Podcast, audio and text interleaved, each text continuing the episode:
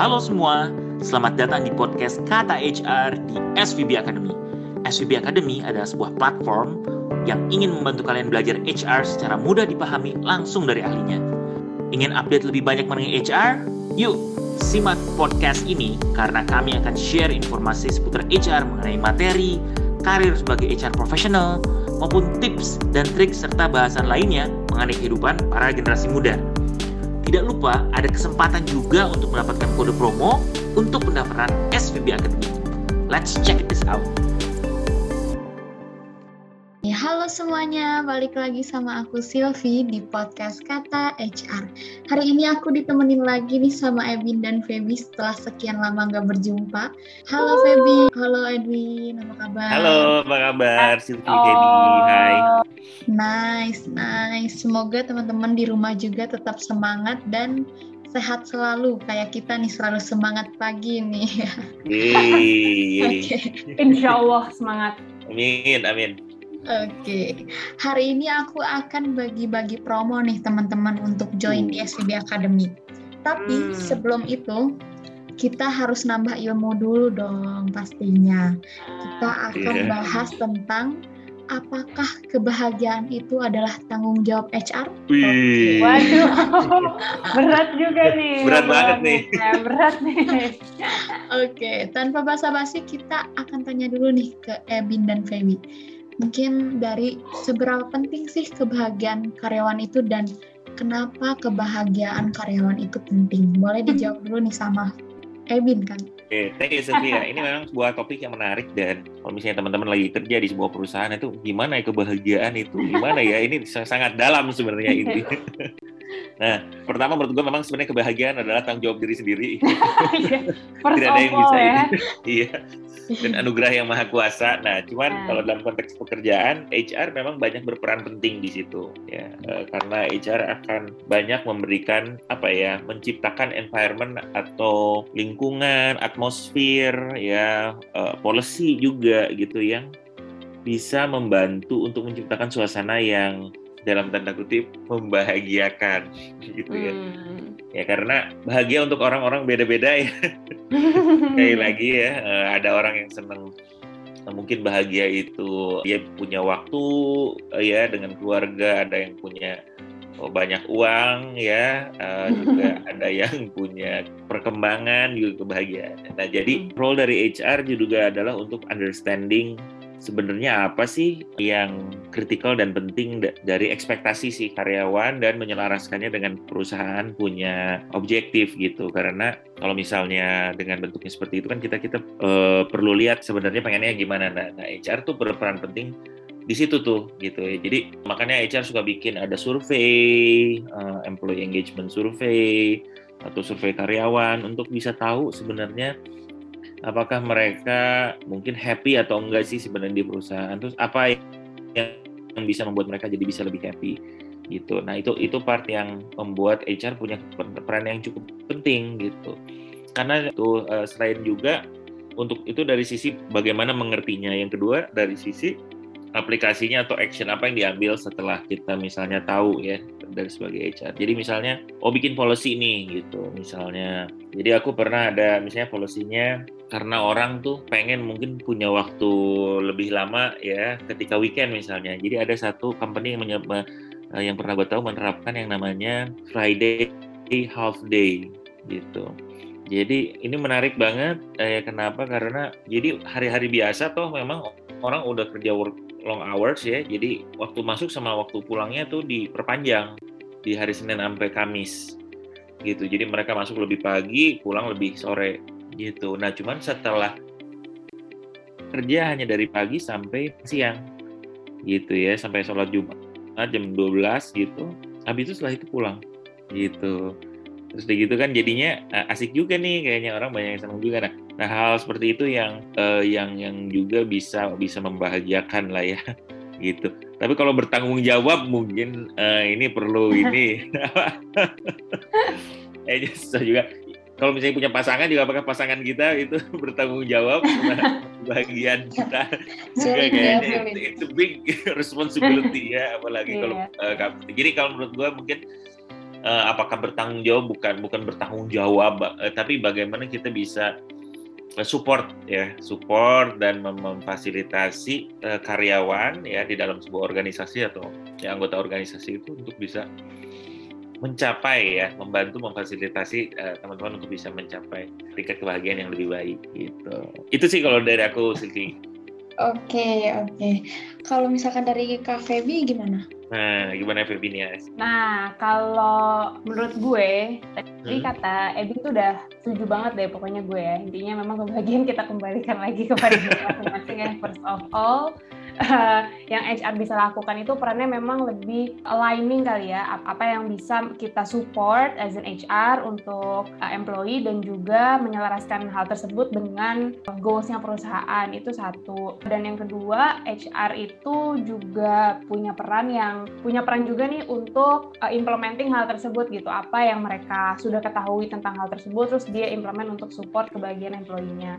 Nah kalau misalnya kebahagiaan employee itu uh, kenapa kemudian dikatakan sebagai tanggung jawab HR? Karena mungkin sebenarnya kebahagiaan employee itu menjadi sesuatu hal yang penting dan berpengaruh terhadap performance dari karyawan itu sendiri gitu. Jadi ketika HR is able to support the happiness or at least the satis the working satisfaction lah of the employee itu memang iya. berdasarkan banyak uh, artikel dan juga penelitian ya bahwa ketika karyawan punya job satisfaction mereka cenderung punya performance yang lebih tinggi gitu. Jadi sebenarnya kalau di, kita kembalikan ke bisnis dan productivity memang kemudian kebahagiaan karyawan itu atau satisfaction karyawan penting karena itu resultnya adalah uh, higher productivity dan higher hmm. performance. Kayaknya itu selaras dengan uh, eh, SPV ya di mana happier people higher performance teman-teman. Yeah. Jadi we help people ya, we help uh, organizations ya memang uh, to boost di to support lah, to support the happiness through multiple areas of HR bisa jadi dari benefit kayak hmm. uh, tadi kan Mas Ebin sempat mention ada karyawan yang happy ketika mereka berkembang, so we support them from the development gitu. Yeah, Atau misalnya yeah. ada karyawan yang uh, suka punya budget karena banyak duit gitu. Nah, berarti kan kita bisa support dengan um, compensation package yang bagus atau misalnya yeah. performance review yang jelas supaya mereka tuh tahu oh gue kalau misalnya mau dapat bonus atau kalau gue mau naik gaji, gue harus target gue gimana nih performance gue harus seperti apa. Nah, itu mungkin bisa membuat uh, memotivate dan juga membuat uh, satisfaction karyawan yang memang objektifnya duit itu lebih bagus gitu performance hmm. secara performance juga gitu sih kalau dari gue. Jadi memang uh, satisfaction or kebahagiaan happiness ya employee happiness is an important thing in the workplace gitu. Nice. Oke. Okay. oh ya benar nih. Aku juga pernah lihat nih studi uh, dari Social Media Foundation. Kalau dia tuh bilang bahwa karyawan bahagia itu akan lebih produktif 20% dibanding karyawan hmm. yang nggak bahagia. Nice. jadi bisa dibilang kalau karyawan bahagia itu bisa merupakan modal perusahaan juga ya. Jadi bisa meningkatkan produktivitas gitu. Yes. Oke, lanjut nih ke pertanyaan selanjutnya yang mungkin HR banget. Tadi juga mungkin udah disinggung sama Ebin, kayak gimana sih caranya kita tim HR untuk bisa mengukur karyawan bahagia. Tadi udah disebut hmm. survei mungkin, terus juga uh, apa ya tadi? Mungkin bisa dijelasin lagi lebih detail sama Ebin. Di dalam ya. Ya. Oke, okay. uh, memang mengukur kebahagiaan ini juga sesuatu yang ini ya apa namanya bisa-bisa enggak kalau menurut saya ya, karena ini range-nya luas dan tiap orang tuh punya angka yang berbeda-beda gitu ya. Jadi juga ketika pengen mengukur sesuatu yang sifatnya subjektif itu juga it's a concern itu perlu sebuah mungkin indikatif untuk membuatnya jadi uh, lebih lebih bisa oh ini ada indikasi seperti kayak gini gitu bukan bukan oh ini yes or no gitu ya kalian bahagia atau enggak. Nah, jadi beberapa yang biasanya dilakukan sih memang survei satu ya untuk mengukur kebahagiaannya. Uh, jadi kita bisa kasih beberapa area, misalnya pertanyaan-pertanyaan yang berhubungan dengan uh, kepuasan mereka bekerja, misalnya di situ, atau misalnya mereka merasa apa namanya uh, company-nya selaras sama sama mereka punya happiness gitu ya itu bisa itu yang pertama. Jadi pertanyaan-pertanyaan yang bisa lakukan itu satu. Kedua ini mungkin uh, si pengukurannya itu perlu dilengkapi juga dengan mungkin deskripsi atau kita pengen tahu sebenarnya the real meaningnya tuh lewat lewat mungkin kayak fokus group discussion atau interview gitu ya. Di mana kita bisa mengerti misalnya angka 7 gitu misalnya oh rata-rata 7 atau kamu bikin bilang angka 7 tuh. Misalnya skala 0 sampai 10 angka 7 7 tuh maksudnya apa ya? Kenapa lu 7 gitu apa apa yang bikin lu kasih angka 7 apa yang bisa bikin dia jadi 10 gitu? Apa yang kurang masih gitu-gitu. Nah, jadi si proses untuk membuat untuk melengkapinya itu menurut gue penting juga tuh uh, dari sisi ukuran karena mengukur is good ya biar kita tahu oke okay atau enggak. Dan yang penting juga adalah mengerti gitu. Itu yang paling lebih bisa mengerti oh concernnya apa berhadapnya apa uh, gitu sih uh, mungkin kalau gua dari gua Sulfi. Oke okay, udah cukup jelas ya mungkin mau ditambahin lagi nih sama Feby. Um, bener setuju sih sama Mas Ebin memang kalau mengukur sesuatu yang subjektif tuh agak sulit. Hmm. Tapi memang yang bisa kita lakukan adalah to make sure that we capture uh, all the elements yang memang mau kita ukur gitu. Mm-hmm. Meskipun secara respons ya balik lagi itu uh, ada ada banyak faktor yang bisa mempengaruhi atau bisa jadi bias ke masing-masing orang, but at least elemen-elemen yang mau kita lihat tuh ke capture kayak misalnya untuk mengukur happiness karyawan tuh kita bisa melihat happiness mereka tuh dari apa. Misalnya how do you feel about your teamwork? Kayak gitu. Atau misalnya how do you how do you interact? Atau how is your satisfaction misalnya with your supervisor or with your uh, colleagues? Atau misalnya dengan work facility dengan benefit kayak gitu. Jadi make sure elemen-elemennya itu ke capture.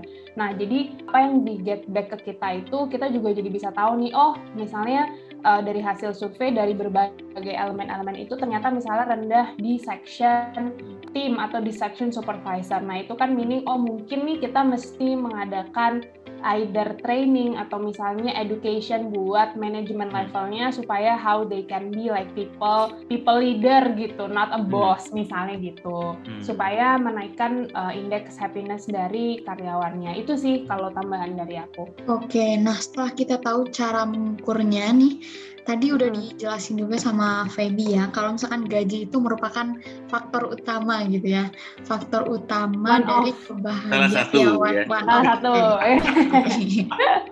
Salah satu kebahagiaan karyawan. Nah, mungkin bisa hmm. nih dijelasin lagi ap apalagi sih faktor-faktor yang lain, apakah apresiasi atau lingkungan kerja itu masuk atau gimana? Boleh nih jelasin hmm. Pak Feby boleh itu lingkungan kerja pasti banget ya. Dan lingkungan kerja itu yet again bisa kita divide ke dalam beberapa area juga gitu. Lingkungan kerja tuh bisa tergantung dari komunikasi pertama. Terus yang kedua adalah um, facility atau apa office facility lah. Dari misalnya gadget yang kita pakai atau yang di provide kantor terus habis gitu um, other facility supported by office. Contohnya internet atau sesimpel furnitur kayak kursi dan meja tuh how well uh, it's actually make you comfortable working in the office contohnya gitu ya kalau kerja di office gitu. Terus um, apa bisa juga dengan perks perks lain kayak contohnya ada pantry gitu gitu nah uh, itu juga penting sih uh, mengenai lingkungan kerja. Terus happiness itu bisa dilihat juga dari um, kayak contohnya flexibility itu juga termasuk apa hal yang menjadi faktor yang bisa meningkatkan happiness or uh, satisfaction lah at least dari employee. Contohnya kalau sekarang kan ada tuh yang free working free working hours meaning kayak oke, okay, kamu dalam sehari tetap kerja selama 8 jam but you can you can start anytime and end at any time. Misalnya nih, kalau kita biasanya mulai 9 to 6 atau 9 to 5, kita bisa kita mulai uh, jam 10 selesai jam 6 itu kan one of the flexibility dan I think buat beberapa orang yang mungkin uh, punya responsibility atau tanggung jawab lain hal itu ngebantu banget hmm. gitu misalnya hmm.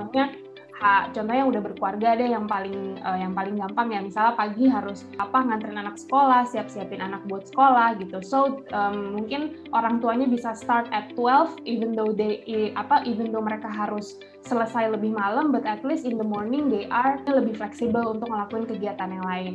Itu sih salah satu contoh uh, tambahan ya yang bisa mempengaruhi kebahagiaan uh, employee satisfaction or happiness gitu. Selain itu juga ada surprisingly leaders tuh juga holds a lot of apa ya pretty much accountable for the hmm. employee happiness sih. Hmm. Itu leader tuh penting karena kalau nggak cuma dari beberapa studi tapi juga dari pengalaman aku pribadi banyak yang sharing kalau when they resign itu banyak banget uh, I forget ya how many percent the percentage but uh, salah satu alasan yang dominan ketika karyawan resign itu adalah uh, mereka tuh nggak klik sama leadernya gitu. Hmm. So um, jadi leader itu juga punya responsibility untuk bukan responsibility ya. I, I think perannya tuh ada untuk uh, membuat lingkungan kerja uh, karyawan itu lebih nyaman dan uh, kondusif untuk bekerja dan ketika karyawan punya leader yang suportif, leader yang understanding, leader yang juga developing itu mereka tuh juga bisa lebih satisfied dan ngerasa lebih happy ke kerjaan gitu instead of hmm. mungkin uh, facing leader yang tiap hari misalnya nge-push lah atau misalnya mereka ah gue nggak mau tahu kerjaannya harus selesai ya mungkin at some point at some job it's necessary but it's not has to always like that so hmm. itu um, intinya baik lagi lah how the leader can communicate and also develop conducive and good working environment untuk employee supaya mereka lebih satisfied dan happy gitu. Kalau Mas Evin ada mungkin Mas Evin tambahan kira-kira apalagi ya yang mempengaruhi happiness iya. ya di kantor? Mungkin kayaknya tadi udah semua sama Feby di share ya. Iya. Ininya apa namanya yeah. yang paling penting sih kayaknya nggak nggak ada ya tadi tadi Feby udah mention mengenai uh, leadership, mm. mengenai mm. mengenai environment gitu-gitu kayaknya. Yes itu adalah more critical ya apa adalah adalah critical thing yang yang memang penting untuk uh, ya. gimana employee itu happy karena memang uh, gaji memang salah satunya gitu ya bukan satu-satunya tapi ya, true, ya true. itu kayaknya itu beberapa tuh uh, kayak uh, ya itu mungkin hygiene juga ya pokoknya uh, ya segini yes. gitu tapi juga bukan berarti lu dengan itu tuh akan happy gitu ininya mm -hmm itu lebih lebih ke yang tadi Feby sempat bilang sih mungkin ya developmentnya lah apa namanya dari sisi hmm. kerjaannya juga gitu. yeah. jadi mungkin yang lagi musim sekarang tuh bukan musim ya misalnya kayak employee experience di mana even kerjaannya aja tuh perlu untuk bisa membuat lu tuh seneng gitu jadi ya jangan yeah. jadi bagaimana kita mendesain si organisasi ini ya mendesain pekerjaannya sehingga pekerjaannya itu engaging, challenging, terus udah gitu juga menyenangkan orang bisa belajar juga di situ gitu. Nah itu mungkin salah satu tantangannya ya untuk gimana nih caranya kerjaan bukan cuma ngasih kerjaan aja tapi kerjaan yang meaningful untuk orang-orang itu. Itu mungkin Sylvie. Oke, okay. nah tadi dari faktor-faktor yang tadi itu HR bisa ngebantu semua ngedevelop juga ya untuk kebahagiaan kebahagiaan karyawan itu.